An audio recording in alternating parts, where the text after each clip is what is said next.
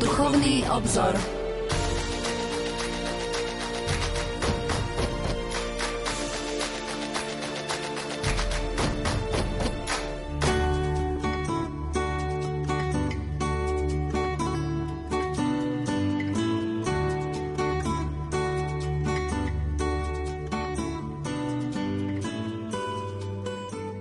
Anselm Green vo svojej modlitebnej knihe píše Advent. Dobrý Bože, v advente očakávame príchod Tvojho Syna. Každú chvíľu čakáme, ako zaklope na dvere nášho srdca, aby ich otvoril pre svoju lásku. A očakávame Jeho príchod na konci sveta, keď sa všetko naplní Jeho spásou. Očakávame ho ako toho, ktorý prichádza, no vieme, že už je s nami. Prosíme o to, aby k nám prišiel Ježiš, aby sme našli samých seba pretože my často nevnímame a myšlienkami blúdime inde. Pane, daj nech sa toto adventné obdobie pre nás stane požehnaným časom, v ktorom sa vrátime do vlastného vnútra a budeme naplno prežívať každý okamih. Daj, aby sa čakaním na Tvojho syna doširoka otvorilo naše srdce a mohol doň naozaj vstúpiť. Daj, nech sa nás dotkne túžba po spáse, ktorá k nám prišla skrze Tvojho Syna a stále k nám túži prichádzať. Premeň v tomto adventnom čase naše závislosti, ktoré nás držia v zajatí na hlbokú túžbu. Daj nám istotu, že Tvoj Syn už prišiel do nášho srdca a naplň ho láskou.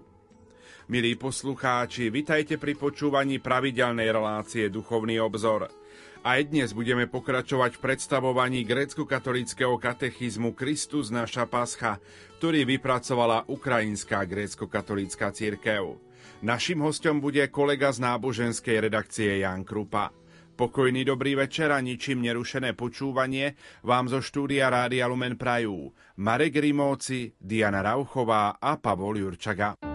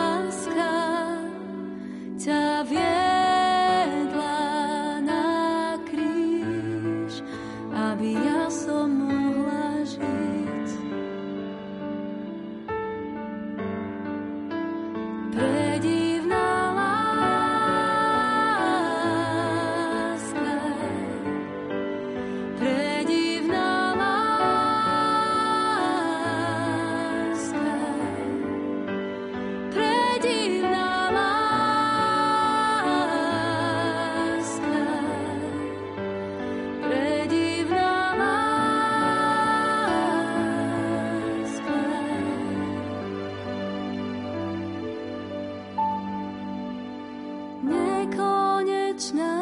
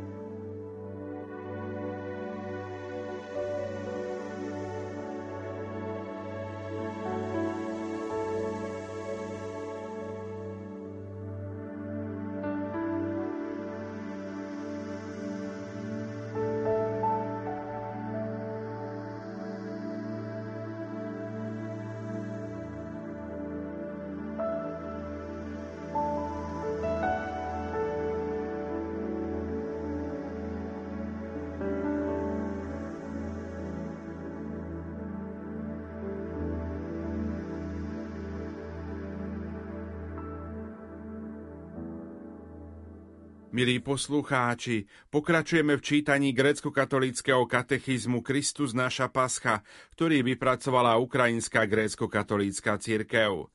Hosťom štúdiu Rádia Lumen je kolega z náboženskej redakcie Jan Krupa. Vtelenie Božieho syna je odvekým Božím plánom spásy. Boh tak miloval svet, že dal svojho jednorodeného syna, aby nezahynul nikto v neho verí, ale aby mal väčší život – Takto čítame v Jánovom evanieliu. Práve táto láska k ľuďom Božia ľudomilnosť, po grécky filantropia, po cirkevnoslovansky čelovikolubie, viedla k príchodu Boha na svet. Pád ľudského rodu do hriechu nezastavil Božiu lásku. Grécko-katolíci spievajú Milosrdný spasiteľu, veľmi si ma miloval, aj keď som bol s tebou v nepriateľstve, podivnom seba zrieknutí si prišiel na zem. Zatiaľ, čo stále zostávaš vo výšinách svojej nevýslovnej slávy, oslávil si mňa, predtým tak zahambeného. V inkarnácii Kristus jednotil božskú a ľudskú prirodzenosť. Otcovia Chalcedónskeho koncilu v roku 451 vyhlásili – Jedným hlasom učíme vyznanie jedného a toho istého syna, nášho pána Ježiša Krista. Je jednej podstaty s otcom, pokiaľ ide o jeho božstvo, a jednej podstaty s nami, pokiaľ ide o jeho človečenstvo. Je v dvoch prirodzenostiach, ktoré neprechádzajú žiadnym smiešaním, žiadnou zmenou, žiadnym rozdelením, žiadnym oddelením. On je neroztrhnutý ani nerozdelený na dve osoby, ale je jeden a ten istý jednorodený syn, Boh, slovo, Pán Ježiš Kristus. Milí poslucháči, Kristus je opravdivý Boh a opravdivý človek. Kievský metropolita Hilarion kázal Ako človek Kristus rástol v materinskom lone a ako Boh z neho vyšiel bez poškvrnenia jej panenstva. Ako človek Kristus sal materinské mlieko a ako Boh prikázal anielom, aby s pastiermi spievali sláva Bohu na výsostiach. Ako človek bol Kristus zaminutý do plienok a ako Boh hviezdou viedol mudrcov. Ako človek ležal Kristus v jasliach a ako Boh prijal dary a poklonu od mágov. Pán Boh si vyvolil panu Máriu z Nazareta a prostredníctvom Archaniela Gabriela jej zvestoval, že sa stane matkou Božieho syna. Archaniel Gabriel povie Márii, počneš a porodí syna a dáš mu meno Ježiš. On bude veľký a bude sa volať synom Najvyššieho. Svojím súhlasom, hľa služobníčka pána, nech sa mi stane podľa tvojho slova. Mária daruje seba Bohu a Svetý duch na ňu zostúpi a sila Najvyššieho ju zatieni. Cyril Aleksandrísky nás učí, Vyznávame, že Svetá Panna je Božia Matka, teda Bohorodička, pretože Boh slovo sa vtelil a stal sa človekom. Keď cirkevná tradícia porovnáva Máriu s Evou, vyzdvihuje poslušnosť Pany Márie na rozdiel od neposlušnosti našej pramatky Evy. Eva je matkou všetkých žijúcich, Mária, ako nová Eva, je matkou zdroja života – Eva stratila život, zomrela v smrti. Mária prijala a darovala život, ktorý vo vzkriesení premohol smrť. Eva počúvla hada a stratila raj pre ľudstvo. Mária počúvla Boha a vrátila raj v Kristovi. Adam bol pred Evou, ale Mária, nová Eva, bola pred novým Adamom, Kristom. Roman Sladkopovec napísal – Zatiaľ, čo Mária spievala chválu na toho, ktorého porodila a hladila dieťa, ktoré ona sama porodila, Eva, ktorá rodila v bolestiach, ju začula a naradovaná povedala Adamovi Nejaká panna porodila vykúpenie z kliatby. Kto spôsobil, že mi v ušiach zazneli tieto dúfané správy? Už jej hlas ma vyslobodil z môjho trápenia – jej pôrod dieťaťa zranil toho, ktorý zranil mňa. Ona je tá, ktorú Amosov syn prorokoval ako výhonok z Jeseho. Z milosti plnej Márie vzýšla radolesť, na ktorej sa budem pásť a nezomriem. Počatie Božieho syna v lone panny je naplnením Izaiášovho proroctva. Sám pán vám dá znamenie. Hľa pana počne a porodí syna a dá mu meno Emanuel. Církev kontempluje toto znamenie výkone Božej Matky. Znamenie. Boží syn prichádza prebývať v panenskom lone a Pana Mária v jej osobe církev vystiera svoje ruky a v modlitbe kontempluje dieťa, ktoré je zatiaľ skryté pred vonkajším svetom. Keď Kristova církev učí o tajomstve vtelenia, sústreďuje sa na osobu, ktorú Mária počala a porodila – preto na Efeskom koncile v roku 431 bola Mária slávnostne vyhlásená ako bohorodička, po grécky Teotokos. Tento pojem sa v slovenčine často prekladá jednoducho ako Božia matka. Titul Teotokos znamená, že väčší Boží syn sa narodil v tele z Pany Márie a stal sa človekom. Z bohorodičky si Ježiš vzal telo a zjednotil sa v bytí s našou ľudskou prirodzenosťou. Osobitným spôsobom cirke vyjadruje túto jednotu v bytí ikonou nehy Božej Matky, teda objatí Matky a Syna. Liturgická tradícia cirkvy velebí najsvetejšiu, najčistejšiu, najblahoslavenejšiu a najláskavejšiu vládkyňu a bohorodičku ako čestnejšiu ako cherubíni a neporovnateľne slávnejšiu ako serafíni. Cherubíni sú najvyšším anielským rádom. Cirkev vychvaľuje jej sveté narodenie i jej nepoškvrnené počatie. Svojou čistotou a nepoškvrnenosťou Bohrodička prevyšuje všetko viditeľné i neviditeľné stvorenie. A napriek tomu v rovnakom čase patrí k ľudskému rodu, rozšírenému z Adama a zhromaždenému v Božom synovi. Počatím bez semena v lone Najsvetejšej Bohrodičky Boží syn prijíma do seba staré stvorenie a manifestuje nové narodenie. Toto všetko sa uskutočňuje v súlade s Božou blahovôľou a so súhlasom Pany Márie. V skutočnosti jej bytia Božou matkou církev kontempluje aj tajomstvo Márínho panenstva, pričom ju velebí ako vždy pannu. V roku 649 Lateránsky koncil definoval ustavičné panenstvo ako panenstvo pred, počas i po pôrode Krista. Pod panenstvom Božej Matky Církev rozumie jej integritu, celistvosť, milosťou naplnenej osoby, ktorej sú harmonicky zjednotené telesné i duchovné hnutia pri naplnení povolania od Boha. Jej panenstvo je panenstvo mysle, duše i tela. Cirkevná ikonografia symbolicky zobrazuje Márino panenstvo hviezdičkami na jej čele a pleciach. Mária si uchovala panenstvo a neporušenosť dokonca aj smrti, ktorú cirkev označuje ako jej zosnutie. Máriu, ktorá telom zosnula, jej syn prebudil do života v sláve. Grécko-katolíci spievajú Prešla si do života, lebo si matkou života. Pán oslávil dušu i telo Márie, ktorá bola zbuštená ako prvá z ľudského rodu.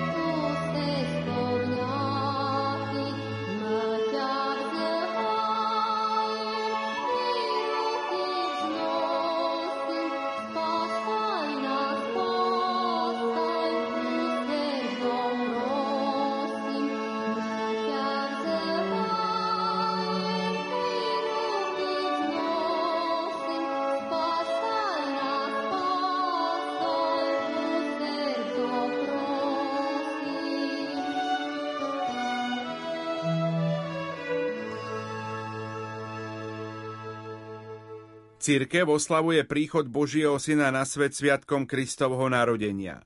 Kristovo narodenie zvestoval pastierom pánov aniel, ako čítame v Lukášovom evanieliu. Dnes sa vám v Dávidovom meste narodil spasiteľ Kristus Pán. Cirkevní otcovia vychvaľovali Vianočnú noc ako deň radosti a pokoja.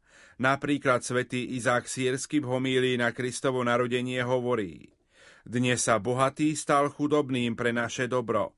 Dnes dostávame dar, o ktorý sme neprosili. Tento prítomný deň otvoril nebeskú bránu našim modlitbám. Dnes boská byto zala na seba pečať človečenstva, aby človečenstvo bolo okrášlené pečaťou božstva. Podľa grécko-katolíckých liturgických textov narodenie Božieho dieťaťa z matky bez otca je naplnením Danielovho proroctva o kameni, odlúpenom z vrchu bez prispenia ľudských rúk. Vo vtelení Boží syn prišiel z otcovho lona a za nevýslovného seba zrieknutia vzal na seba náš nízky stav. Skrze Najsvetejšiu Božiu Matku sa Boží syn stal tým, čím predtým nebol, totiž človekom. Grécko-katolícka cirkev ospevuje Božiu Matku takto. Svetlý a duchovný oblak, naplnený nebeským dažďom, sa dnes týči nad zemou, aby ju rosil a polieval. Pri Ježišovom narodení jar milosti premáha zimu bezbožnosti. Kristovo narodenie je predzvesťou paschy. Jasle treba chápať ako znamenie pánovho hrobu a uloženie boského dieťaťa do jasiel je predobrazom uloženia Krista do hrobu. Mirha, ktorú priniesli mágovia, je už pomazaním pre budúci pohreb. Na grécko-katolíckých bohoslúžbách Sviatku Kristovho narodenia sa spieva, že Boh slovo sa rozhodol vo vtelení obmedziť seba v čase a v priestore. Grécko-katolíci spievajú, že bezpočiatočné slovo tajúplne akceptovalo počiatok a neobsiahnutelný je obsiahnutý telom. Kristus akceptoval poníženosť detstva, aby vyvážil Adamovu voľbu samopovýšenia. Keď panna prijala do svojho lona Božie slovo, jej lono sa stalo duchovným rajom. A tak jej lono bolo miestom stretnutia Boha a ľudstva.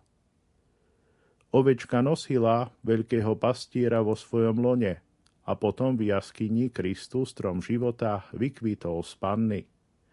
Múr rozdelenia, ktorý oddeluje ľudstvo od Boha a zem od neba, je teraz odstránený. Nebo to oznámi zemi prostredníctvom hlasu hviezdy a žiarivého davu anielov.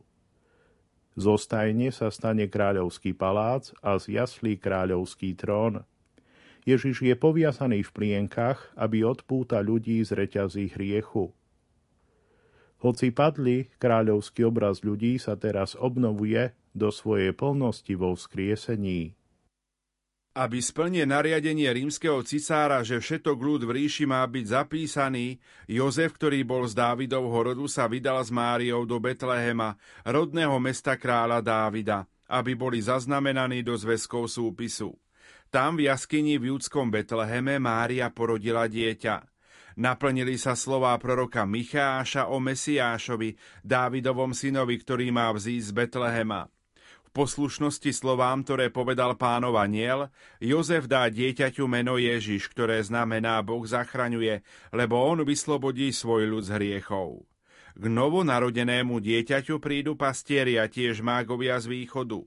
Skutočnosť, že mágovia ako predstavitelia celého ľudstva sa poklonia Kristovi, poukazuje na univerzálny charakter spásy. Boh Otec ponúka v Božom synovi spásu všetkým národom zeme. Stvorenie radosne víta Boha v tele, pričom prináša dary novonarodenému dieťaťu. Anieli svoj spev, nebesia hviezdu, mágovia zlato, kadidlo a mirhu, pastieri svoj údiv, zem jaskyňu, pustatina jasle, ľudstvo pannu matku. Tajomstvo narodenia, totiž Boží vstup do ľudských dejín, pokračuje dodnes. Grécko-katolíci spievajú – dnes Boh zostúpil na zem a ľudský rod vystúpil do neba. V ukrajinskej grécko-katolíckej tradícii sa mimoriadne slávi predvečer sviatku narodenia nazývaný tie Svetý večer. Každá domácnosť sa stane Betlehemom rodiny. Stôl symbolizuje jasle, pod obrusom je položená slama a na obruse prosfora, čiže chlieb na sveté príjmanie. Prosfora je symbolom dieťaťa Ježiša. Vedľa prosfory je umiestnená zapálená sviečka, ktorá symbolizuje betlehemskú hviezdu. Bezme si to večerov sa rodina zhromažďuje okolo stola, aby si modlitbou uctila vteleného Božieho syna. Veriaci spievajú vianočné koledy. V pohostinnosti domácnosti otvárajú svoje dvere každému, kto oslavuje Kristovo narodenie. Vrcholom slávenia Sviatku pánovho narodenia je slávnostná bohoslúžba, na ktorú sa schádzajú všetci farníci. Eucharistická večera na boskej liturgii korunuje rodinu večeru. Blahoslovený si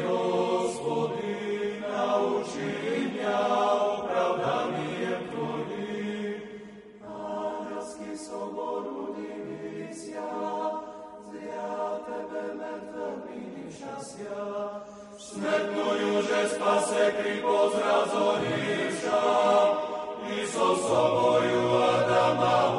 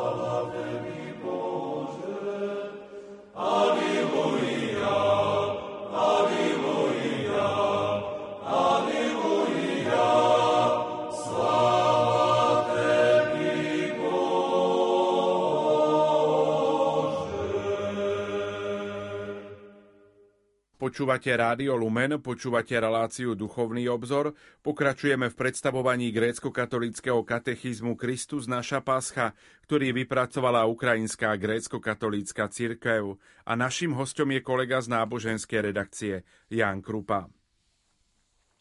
Pri krste Ježiša Krista v Jordáne sa začína verejné pôsobenie spasiteľa.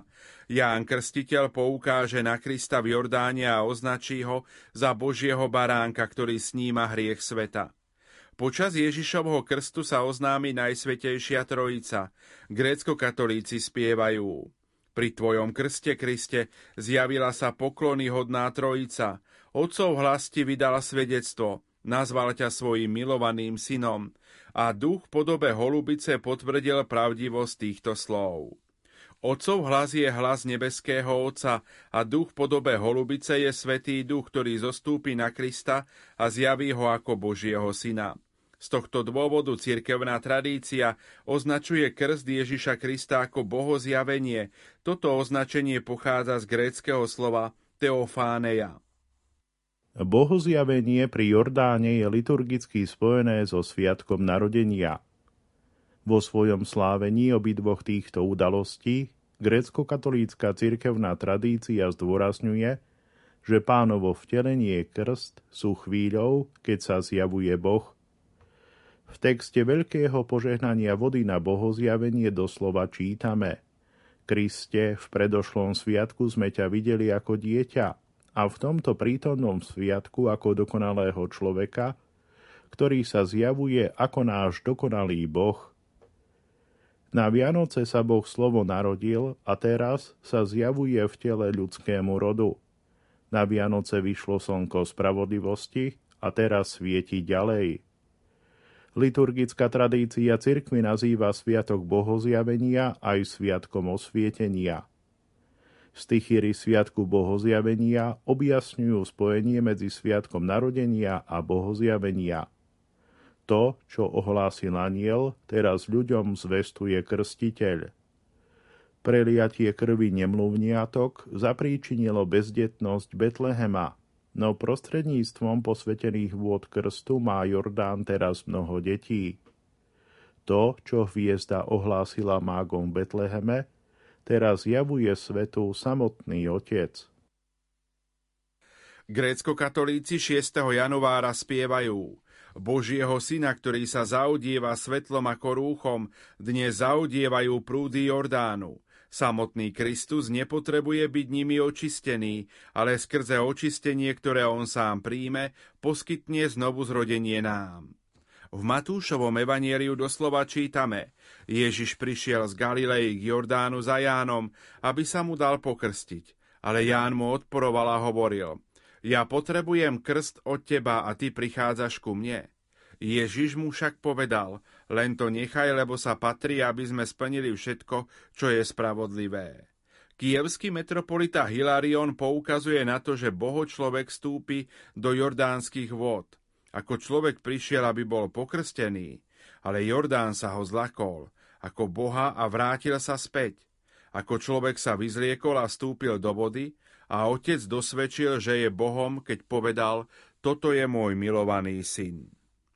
Kristus prináša znovu zrodenie človeku a zvolí si vody Jordánu, aby to vyjadril. Vo Svetom písme je voda symbolom základných síl a smrti, a súčasne symbolom očistenia, znovuzrodenia života a milosti Svetého Ducha.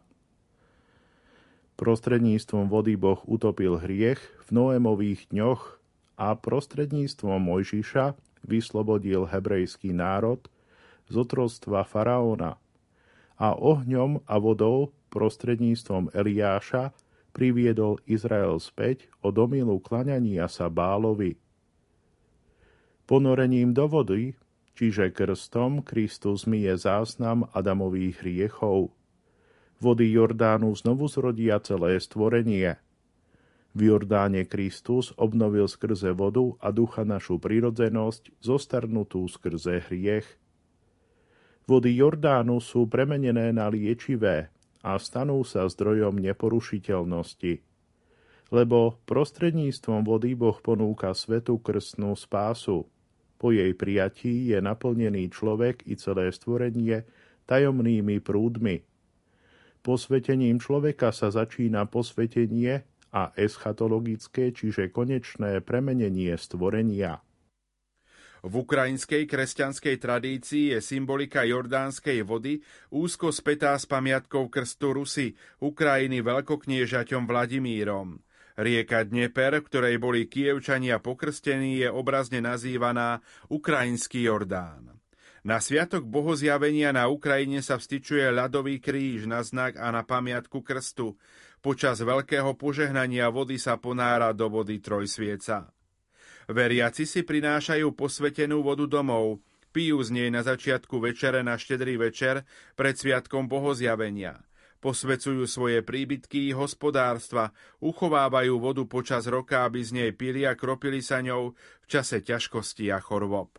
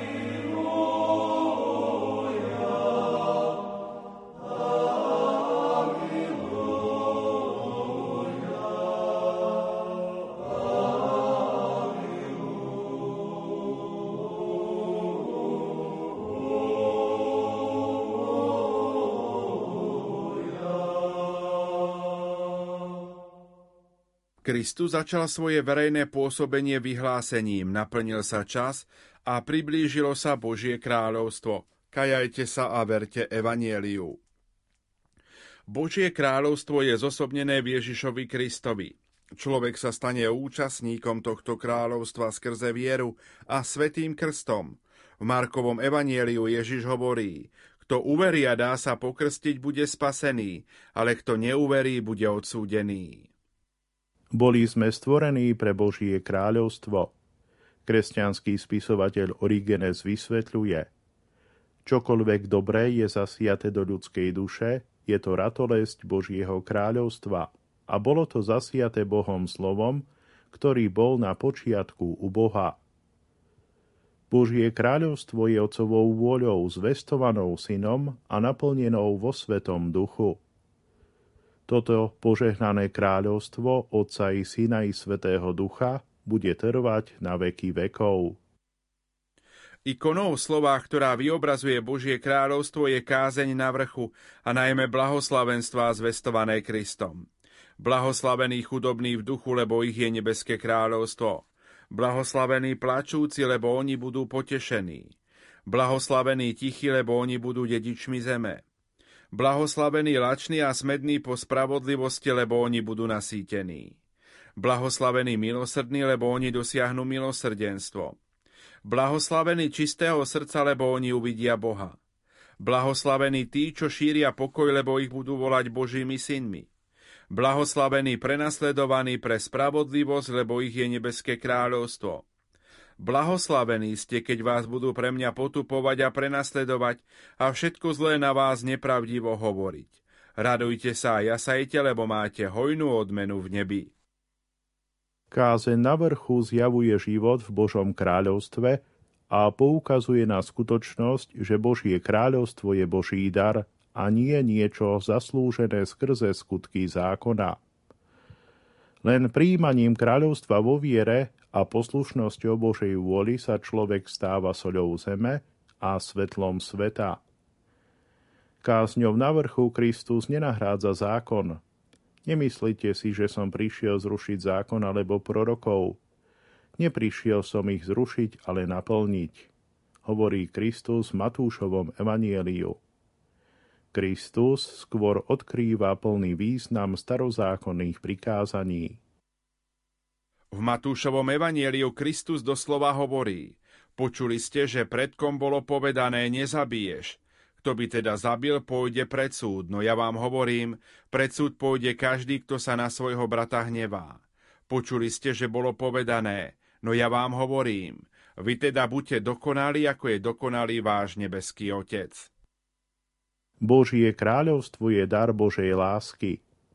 V Jánovom evanieliu Ježiš hovorí – Nové prikázanie vám dávam, aby ste sa milovali navzájom, aby ste sa aj vy vzájomne milovali, ako som ja miloval vás. Keď príjmame Božiu lásku do nášho života, začíname vnímať druhých novým spôsobom, ako našich blížnych. Sila lásky premáha dokonca aj nenávisť voči nepriateľom. V Matúšovom evanieliu Ježiš hovorí – Počuli ste, že bolo povedané, milovať budeš svojho blížneho a nenávidieť svojho nepriateľa. Ale ja vám hovorím, milujte svojich nepriateľov a modlite sa za tých, čo vás prenasledujú, aby ste boli synmi svojho Otca, ktorý je na nebesiach. Veď on dáva slnku vychádzať na zlých i dobrých a posiela dážď na spravodlivých i nespravodlivých. Božie kráľovstvo je kráľovstvo Božej spravodlivosti, Otcovej vôle, ako ju hlásal Ježiš Kristus. Hľadajte teda najprv Božie kráľovstvo a jeho spravodlivosť a toto všetko sa vám pridá. Ak synovia a céry kráľovstva nežijú podľa Kristovho slova, stávajú sa solou, ktorá stratila svoju chuť, alebo svetlom, ktoré bolo uhasené. Kristus hovorí, ak sa tvoje oko zakalí, bude celé tvoje telo vo tme. A keď už svetlo, čo je v tebe, je tmou, aká bude potom tma sama? Každý, kto koná otcovú vôľu, buduje svoj život na skale. A tak každý, kto počúva tieto moje slova a uskutočňuje ich, hovorí Kristus, podobá sa múdremu mužovi, ktorý si postavil dom na skale. Spustil sa dážď, privalili sa vody, strhla sa výchrica a oborili sa na ten dom, ale dom sa nezrútil, lebo mal základy na skale.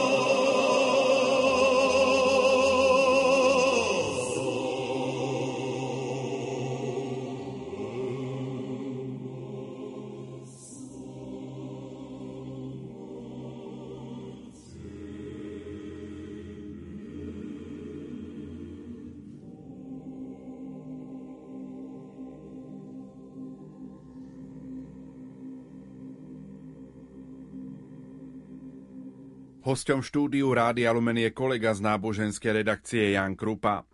Znamením príchodu Božieho kráľovstva je kázanie blahozvestie Evanielia. V Markovom Evanieliu čítame Ježiš prišiel do Galilei a ohlasoval tam Božie Evanielium. Hovoril, naplnil sa čas a priblížilo sa Božie kráľovstvo. Kajajte sa a verte Evanieliu. Božské slovo Boží syn hovorilo vo všetkej svojej moci a s plnou autoritou. Čítame, Nikdy tak človek nehovoril. Slovo, ktoré hovorí Kristus, nie je jeho vlastné, ale je to slovo Otca, ktorý ho poslal. Moc Kristovho slova vyznal apoštol Peter. Pania, ku komu by sme šli? Ty má slova väčšného života. O Božom kráľovstve Kristus učí v podobenstvách. V jednoduchých a zároveň hlbokých obrazoch zo života Kristus zjavuje tajomstvo Božieho života. Božie kráľovstvo sa podobá roli, na ktorej až do žatvy vedľa seba rastú pšenica i kúkoľ. Božie kráľovstvo sa podobá hortičnému zrnku, z ktorého vyrastie veľký strom. Božie kráľovstvo sa podobá kvasu v ceste, pokladu zakopatému v poli, drahocenej perle, rybárskej sieti. Božie kráľovstvo sa podobá aj kráľovi, ktorý odpustí dlhy svojim sluhom. Božie kráľovstvo sa podobá vinohradníkovi, ktorý štedro odmení robotníkov v jeho vinici. Božie kráľovstvo sa podobá kráľovi, ktorý pozve hostí na svadbu svojho syna. Božie kráľovstvo sa podobá človeku, ktorý zveril svojim sluhom talenty, aby ich rozmnožili. Božie kráľovstvo rastie vo svete podobne ako semienko v zemi až do času žatvy. Navyše k slovám svojho kázania Kristus poukazuje na ďalšie znamenia, ktoré ukazujú príchod Božieho kráľovstva. V Lukášovom evanieliu Kristus povie, slepí vidia, chromí chodia, malomocní sú čistí, hluchí počujú, mŕtvi stávajú a chudobným sa hlása evanielium. Kristove diela svedčia o prítomnosti a pôsobení Boha medzi ľuďmi. Kievský metropolita Hilarion kázal – ako človek sa Kristus 40 dní postila vyhľadol a ako Boh premohol pokušiteľa ako človek Kristus šiel na svadbu do Kány Galilejskej a ako Boh premenil vodu na víno.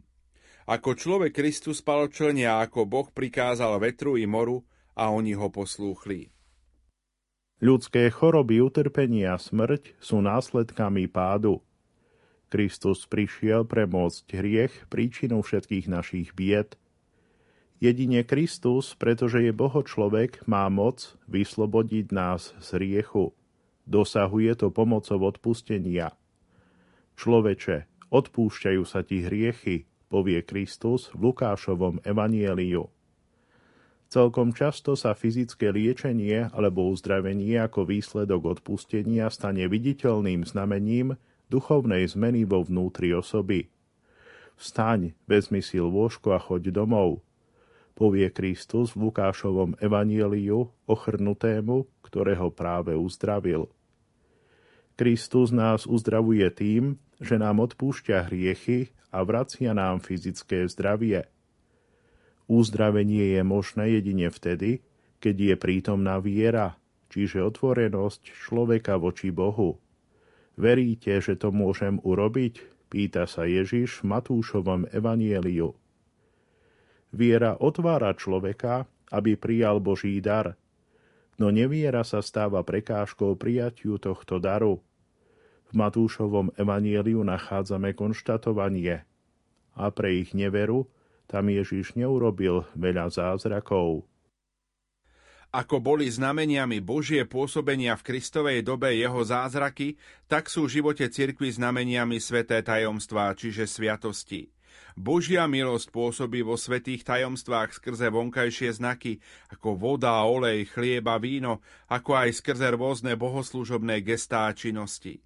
Príjmaním svetých tajomstiev človek premáha svoje hriešne sklony a rastie v cnostiach.